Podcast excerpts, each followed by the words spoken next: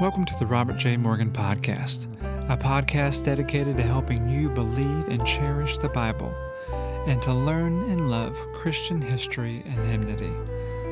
I'm Jared Brummett, audio engineer and editor, introducing your host, Robert J. Morgan. Rob delivered this message at World Outreach Church in Murfreesboro, Tennessee.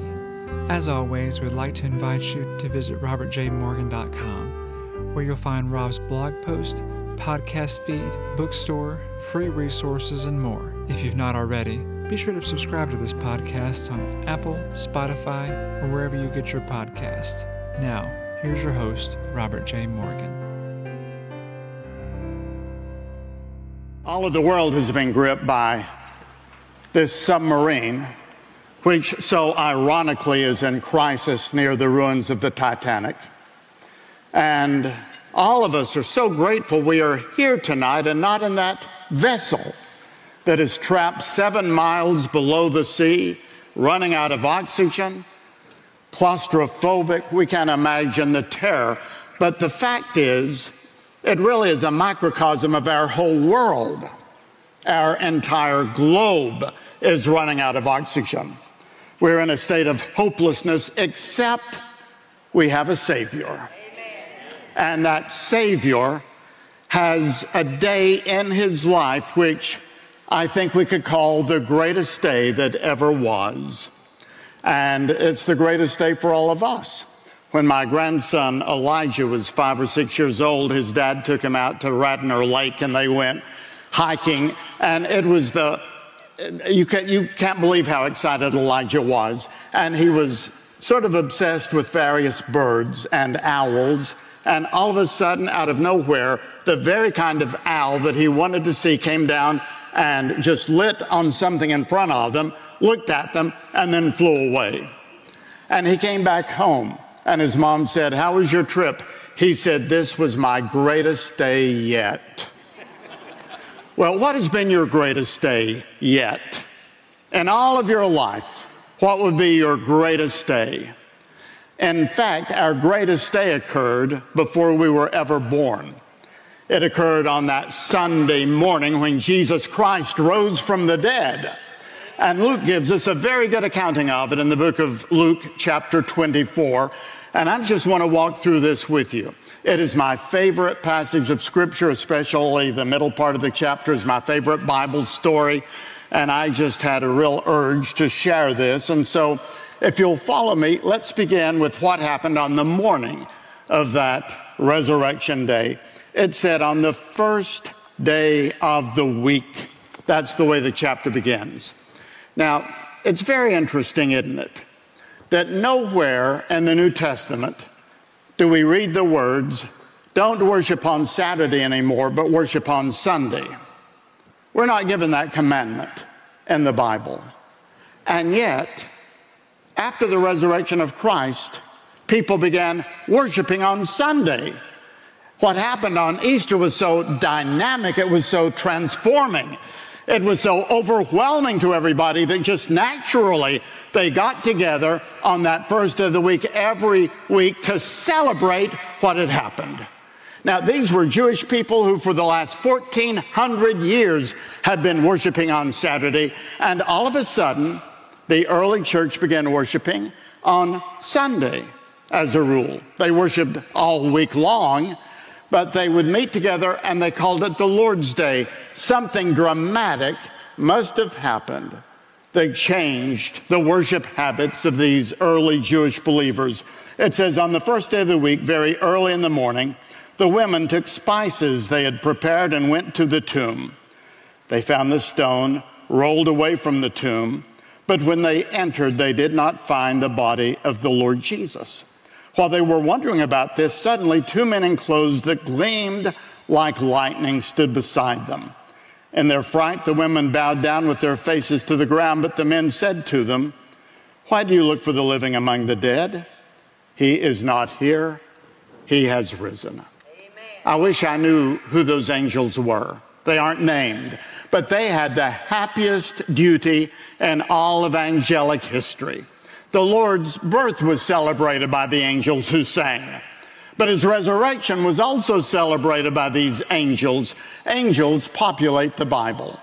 They are all the way through, beginning with Genesis and going to Revelation. There's an unseen world that we can't see, angels and demonic spirits everywhere.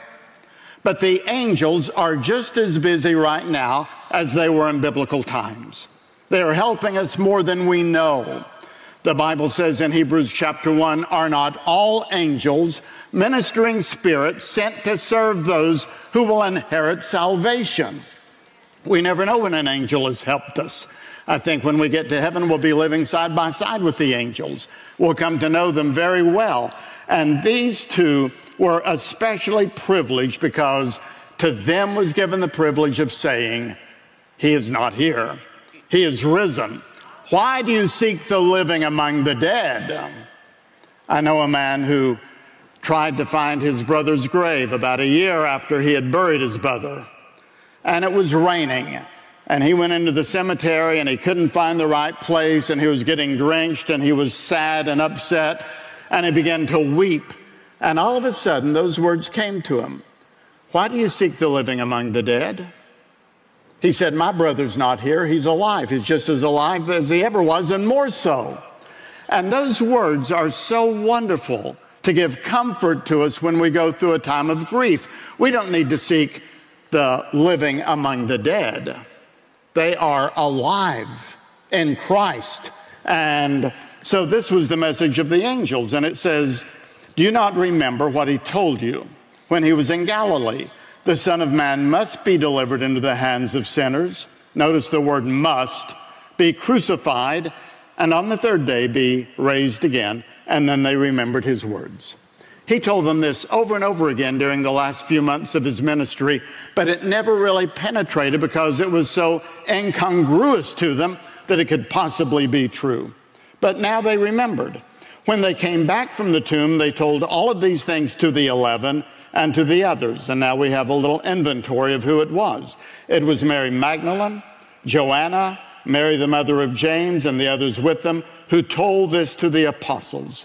But they did not believe the women because their words seemed to them like nonsense.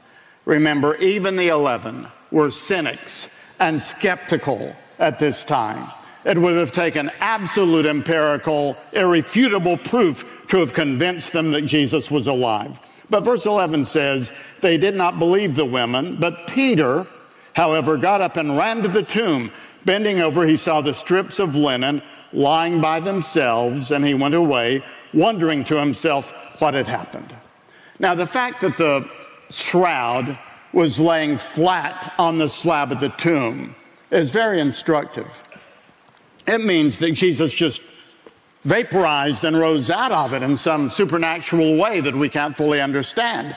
He was resurrected bodily and physically, but his body was no longer like it had been. It had been glorified. In the Bible, we have the accounts of eight different people who came back to life after they had been, after they had died. And Jesus, you know, was involved with that too. He raised up the uh, daughter of Jairus and uh, the widow, the son of the widow of Nain, and uh, Peter brought Dorcas back. But those people were not really resurrected. They were resuscitated. They came back from the dead, but they were not glorified. Their bodies continued to age, and they got sick again, and eventually they died. I don't know if being resurrected like that is really a good thing or not because you have to go through the process of dying twice. But when Jesus rose from the dead, he rose in a glorified state that will never age, never get old, never have any more sickness, never have any more pain, and it is indestructible. And that's the way our bodies will be. He had the ability to go through the clothes, he went right through the tomb. They didn't roll the stone away so Jesus could get out. They rolled the stone away so the people could get in to see that he was no longer there. And he would vanish. We'll see that in a few minutes, and he would appear again. And the Bible says in Philippians chapter 3 that when he comes again, we will be transformed so that our bodies will be like his glorious body.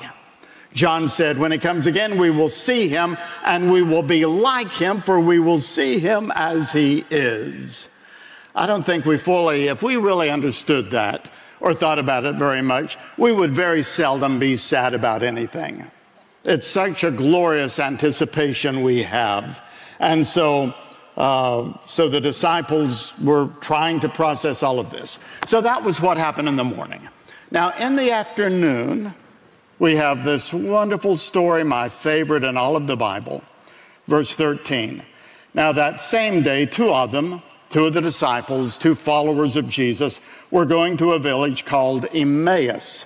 We have not located Emmaus to a 100% degree of certainty. Uh, you know, that some of that area was so wiped out by the Romans and then by the Crusaders and then by the Ottomans and by all of the other civilizations that archaeologists are just now locating where some of these towns were.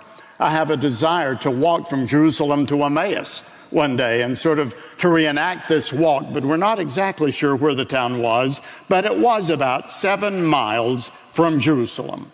They were talking with each other about everything that had happened. And as they talked and discussed these things with each other, Jesus came and walked along with them, but they were kept from recognizing him. Now, why would Jesus appear to two of his disciples, we could say, in disguise? I mean, if I came up here to speak tonight and I was wearing a disguise, and you thought, who is that behind that disguise? I don't know him. Is that Pastor Jackson? Is that Ben Carson? Who is it behind? Why would I do that? Why would anybody preach a sermon when they were disguised? Well, there's a very good reason why Jesus did not allow them to recognize him, and we'll come across it a little bit later. He said to them, What were you discussing together as you walk along? They stood still, their faces downcast. Sometimes our faces are downcast. If they had realized how close they were to the risen Jesus Christ, they wouldn't have been downcast. If we would realize how close we are to the risen Christ every single moment of every single day, we wouldn't be as likely to be downcast. And so it says their faces were downcast, and one of them, named Cleopas, asked him, Are you the only one visiting Jerusalem who does not know the things that have happened in these days? Well, of course, he knew very well what had happened, but he was asking questions to draw them out. If you want to have a good talk with your children or somebody else, then learn to ask questions that will draw them out when they are ready to be drawn out. And these people wanted to talk, they needed to ventilate about this. So they said about Jesus of Nazareth. He was a prophet, powerful in word and deed before God and all of the people. The chief priests and our rulers handed him over to be sentenced to death, and they crucified him. But we had hoped that he was the one who was going to redeem Israel. You can hear the pathos in their voices. And what is more, it is the third day since all of this took place. And in addition, some of our women amazed us they went to the tomb early this morning but didn't find his body. They came and told us that they had seen a vision of angels who said he was alive. Then some of our companions went to the tomb and found it just as the women had said, but they did not see Jesus. There had not yet been a sighting reported to them, even though they were with the said Jesus at that very moment. And he said to them, How foolish you are, and how slow to believe all the prophets have spoken. Did not the Messiah have to suffer? Now remember earlier over in verse 7, the Son of Man must suffer. The Son of Man, it says here, the Messiah had to suffer these things and then enter into his glory. Here Jesus called himself the Mashiach, the Messiah, the anointed one. And he said, if you'll read the Old Testament and read it correctly, you will find that it was inevitable that the Messiah would suffer like this. It was predicted, it is woven into everything in the Old Testament. And look at verse number 27, beginning with Moses, which is what? Genesis. Beginning with Genesis, Exodus, Leviticus, Numbers, and Deuteronomy. The Torah, those first five books of the Bible written by Moses, that's where Jesus began. And he started talking about what the Old Testament said about himself. It says he explained to them what was said in all the scriptures. And when you see the word scriptures in the New Testament, it means the Old Testament. So it says he explained to them what was said about him in all of the Old Testament. I wish I could have heard that sermon. I wish that they had recorded it. I think one day when we get to heaven, we'll say, Jesus, can you tell us what you told those two disciples on the road to Emmaus?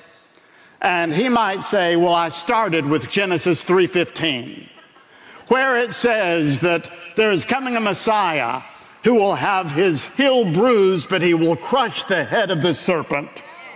And then I might take them to the book of Genesis, chapter 22, where Abraham took his only beloved son to be a burnt offering on Mount Moriah, Jerusalem. And there the boy carried on his own back up that hill the wood on which he was to be sacrificed. And he was willing. But he couldn't do what only the Messiah could do. So the Lord chose a lamb instead. And he might say, speaking of that lamb, do you remember in Exodus chapter 15? When the, or chapter 12, when the Passover came and the death angel swept over Egypt. But I said, if you will take a lamb and slay it and take the blood and then put it on the doorpost, when I see the blood, I will pass over you. Amen. And then he said, You remember what I told Abraham? that in you and in your seed all of the world will be blessed. Well, I am that seed that the world was waiting for. And then he might have taken them to Genesis 22. There's a lot of passages in between that he could stop that.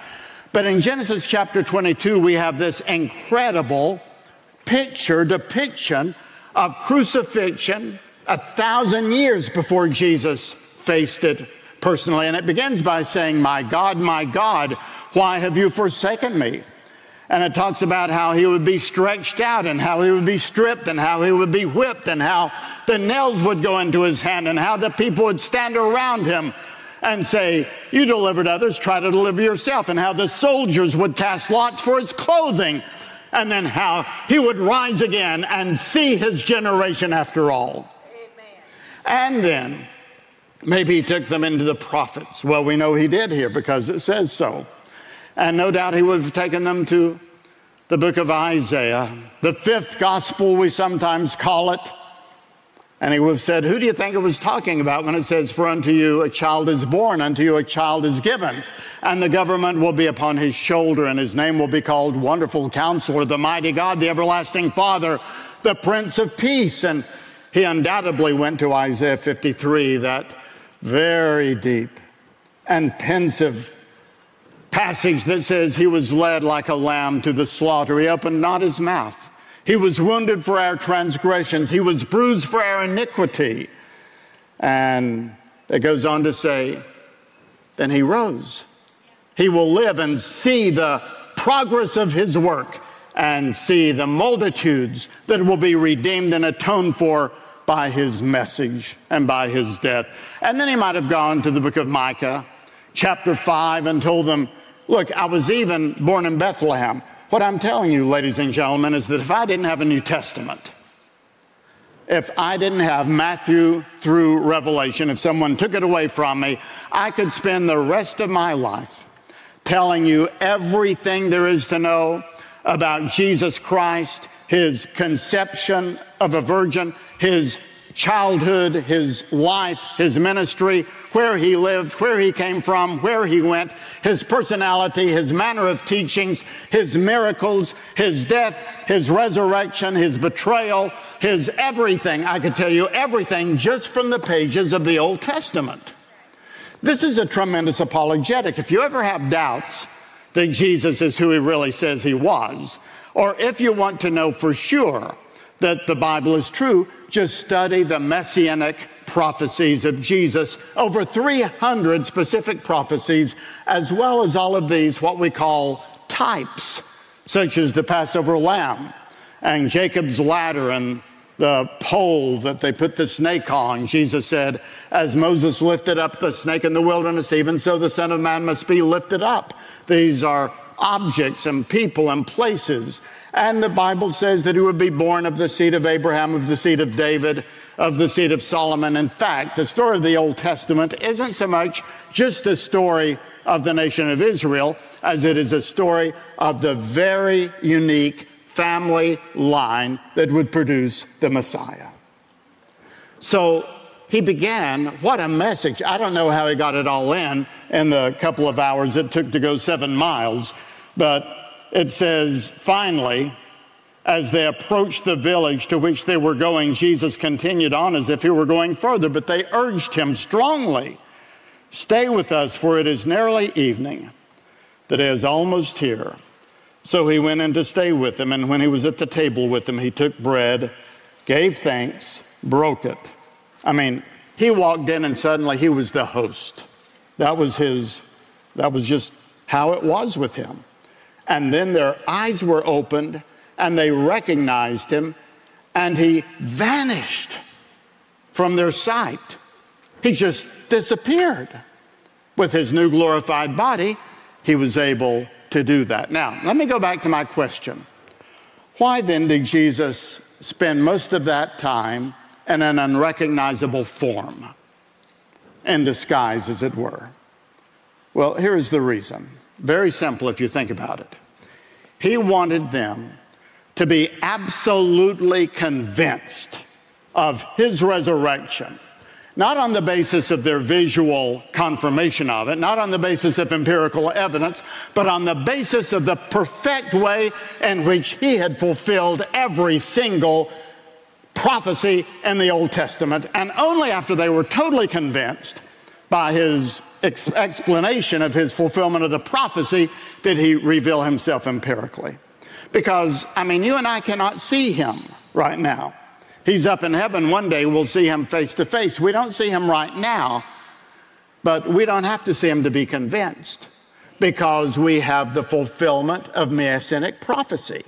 And these two disciples were so thoroughly convinced he was alive that by the time he revealed himself, they already knew the truth of the resurrection simply because they now understood better the Old Testament scriptures. And it says in verse number 32 they asked him, Were not our hearts burning within us as he talked with us on the way and opened the scriptures to us? It's wonderful, isn't it? When our hearts burn within us as we study the Bible. And they got up and returned at once to Jerusalem, and there they found the eleven, and those with them assembled together and saying, It is true, the Lord has risen and has appeared to Simon. And then the two told what had happened to them on the way and how Jesus was recognized by them when he broke the bread as he had by the Sea of Galilee and in the upper room. So that is the afternoon. Finally, here is the evening. While they were still talking about this, Jesus himself stood among them and said to them, Peace be with you. One of the last things he had said before he was crucified was, Let not your hearts be troubled. Peace I give unto you, not as the world gives, give I unto you. My peace. And now the first thing he said after the resurrection was, Peace. The Lord wants us to live in a peace that is based on his resurrection. Because he has risen from the dead, everything else is going to work out all right. Amen. Verse 37 They were startled and frightened, thinking they had seen a ghost. And he said to them, Why are you troubled? I think that if we could hear the Lord Jesus say that to us, here you're wringing your hands, you're worried about something, upset about something, and Jesus said, Why are you troubled? Before I died, I said, Let not your hearts be troubled. And then I died to make sure everything was going to be all right with you in the long run, and I rose again to guarantee it. So why are you troubled? And why do doubts arise in your mind? Look at my hands and my feet. It is I myself. Touch me. And see, a ghost does not have flesh and bones as you see I have. When he had said this, he showed them his hands and feet. Now, the fact that Jesus rose corporally in a physical body is why I am so certain that heaven is a physical, literal place. It's a new heaven, a new earth. It's described for us in Revelation 21 and 22. But it's not just a vaporous, invisible sort of place. It's got to be a physical, literal place because Jesus rose again physically and literally. And we're going to rise again physically and literally. And if we are physically and literally raised again and glorified to be like Jesus was, we need a physical, literal place to live in. And so he said here, I want you to, to just t- touch my hands, touch my feet, touch my side and see. And then he said to them, Do you have anything here to eat? Uh, That's sort of funny, really. I mean, I have teenagers that come to my house. And the first thing they say when they come in is, Do you have anything here to eat? Well, Jesus, I don't think, was hungry, but he wanted to give them a further demonstration of how perfectly physical he was. And so they gave him a piece of broiled fish, and he took it and ate it in their presence. And he said, This is what I told you while I was still with you. Everything must, and there is that word again, be fulfilled that is written about me in the law of Moses, that is the first part of the Old Testament, and the prophets, the last part of the Old Testament, and the Psalms in the middle of the Old Testament. And then he opened their minds so that they could understand the scripture. The psalmist said, Lord, open thou mine eyes that I may behold wondrous things out of thy word. And whenever we open this book and pick it up, it's a good thing to say, Lord, open my eyes, open my heart to understand what you want to say to me today. And then he opened their minds so that they could understand the scripture, and he told them, This is what is written The Messiah shall suffer and rise from the dead on the, and rise from the dead on the third day. And repentance and the forgiveness of sins will be preached in his name in all nations, beginning in Jerusalem. You are witnesses of these things. I'm going to send to you what my Father has promised, but stay in the city of Jerusalem until you've been clothed with power from on high, referring to the outpouring of the Holy Spirit on the day of Pentecost. Now, we call the Great Commission that statement in which Jesus commissions us to go into all of the world. It was given five times near the end of each one of the Gospels and at the beginning of the book of Acts. Three of those times come from this evening. Jesus must have spoken much longer to them. I'm sure he did than we have the record of. Because Mark said that on that evening, when Jesus appeared to his 11 disciples, he told them to go into all of the world and to preach the gospel to every creature. And Luke says here he says, Go into all of the world and preach repentance for the forgiveness of sins in my name, starting in Jerusalem. And then John said, On that same night, he said, As my Father has sent me, so send I you. Three of the five great commissions were involved in this message that he gave them on the night that he rose from the dead.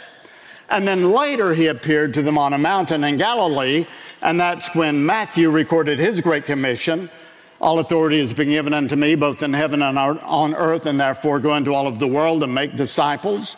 And then in Acts, right before he ascended to heaven, he said, You shall receive power when the Holy Spirit comes upon you, and you shall be my witnesses both in Jerusalem and Judea and Samaria and to the uttermost parts of the world.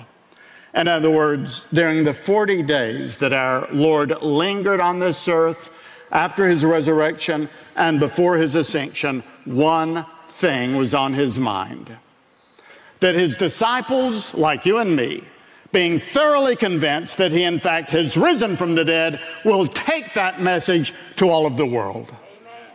And then with that, he went to heaven. So, this is the greatest day that ever was.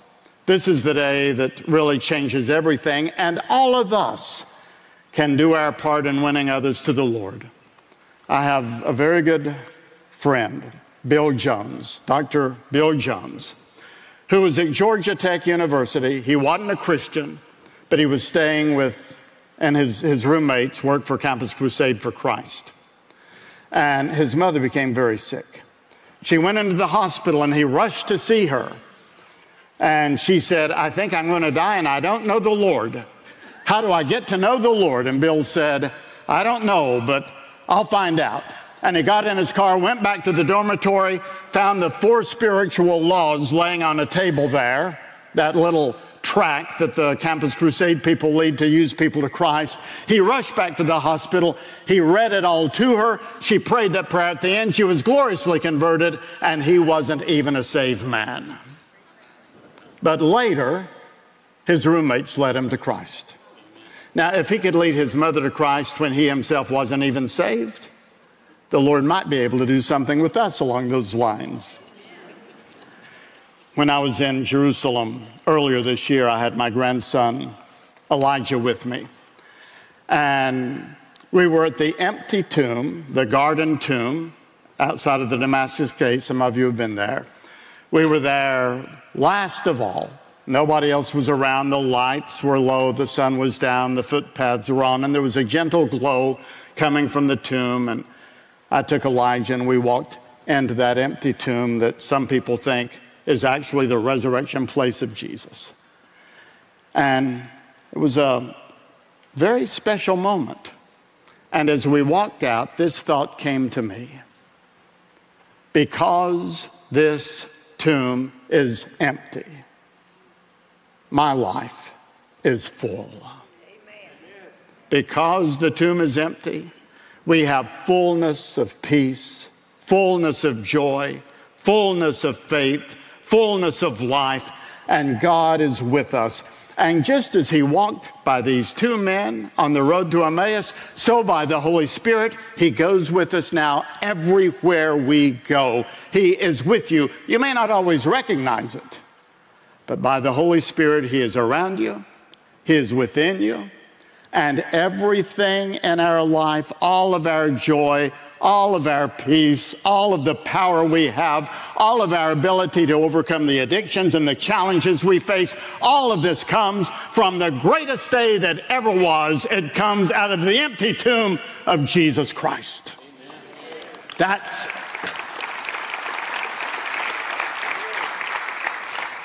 That's why we say, I serve a risen Savior.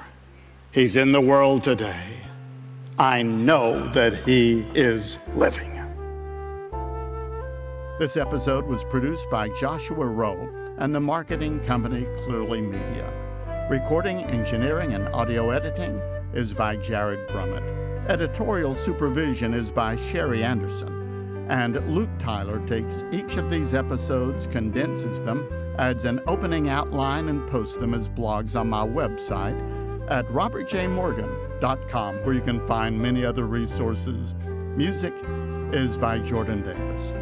Thanks for tuning in, everyone, and may God be with you until we meet again.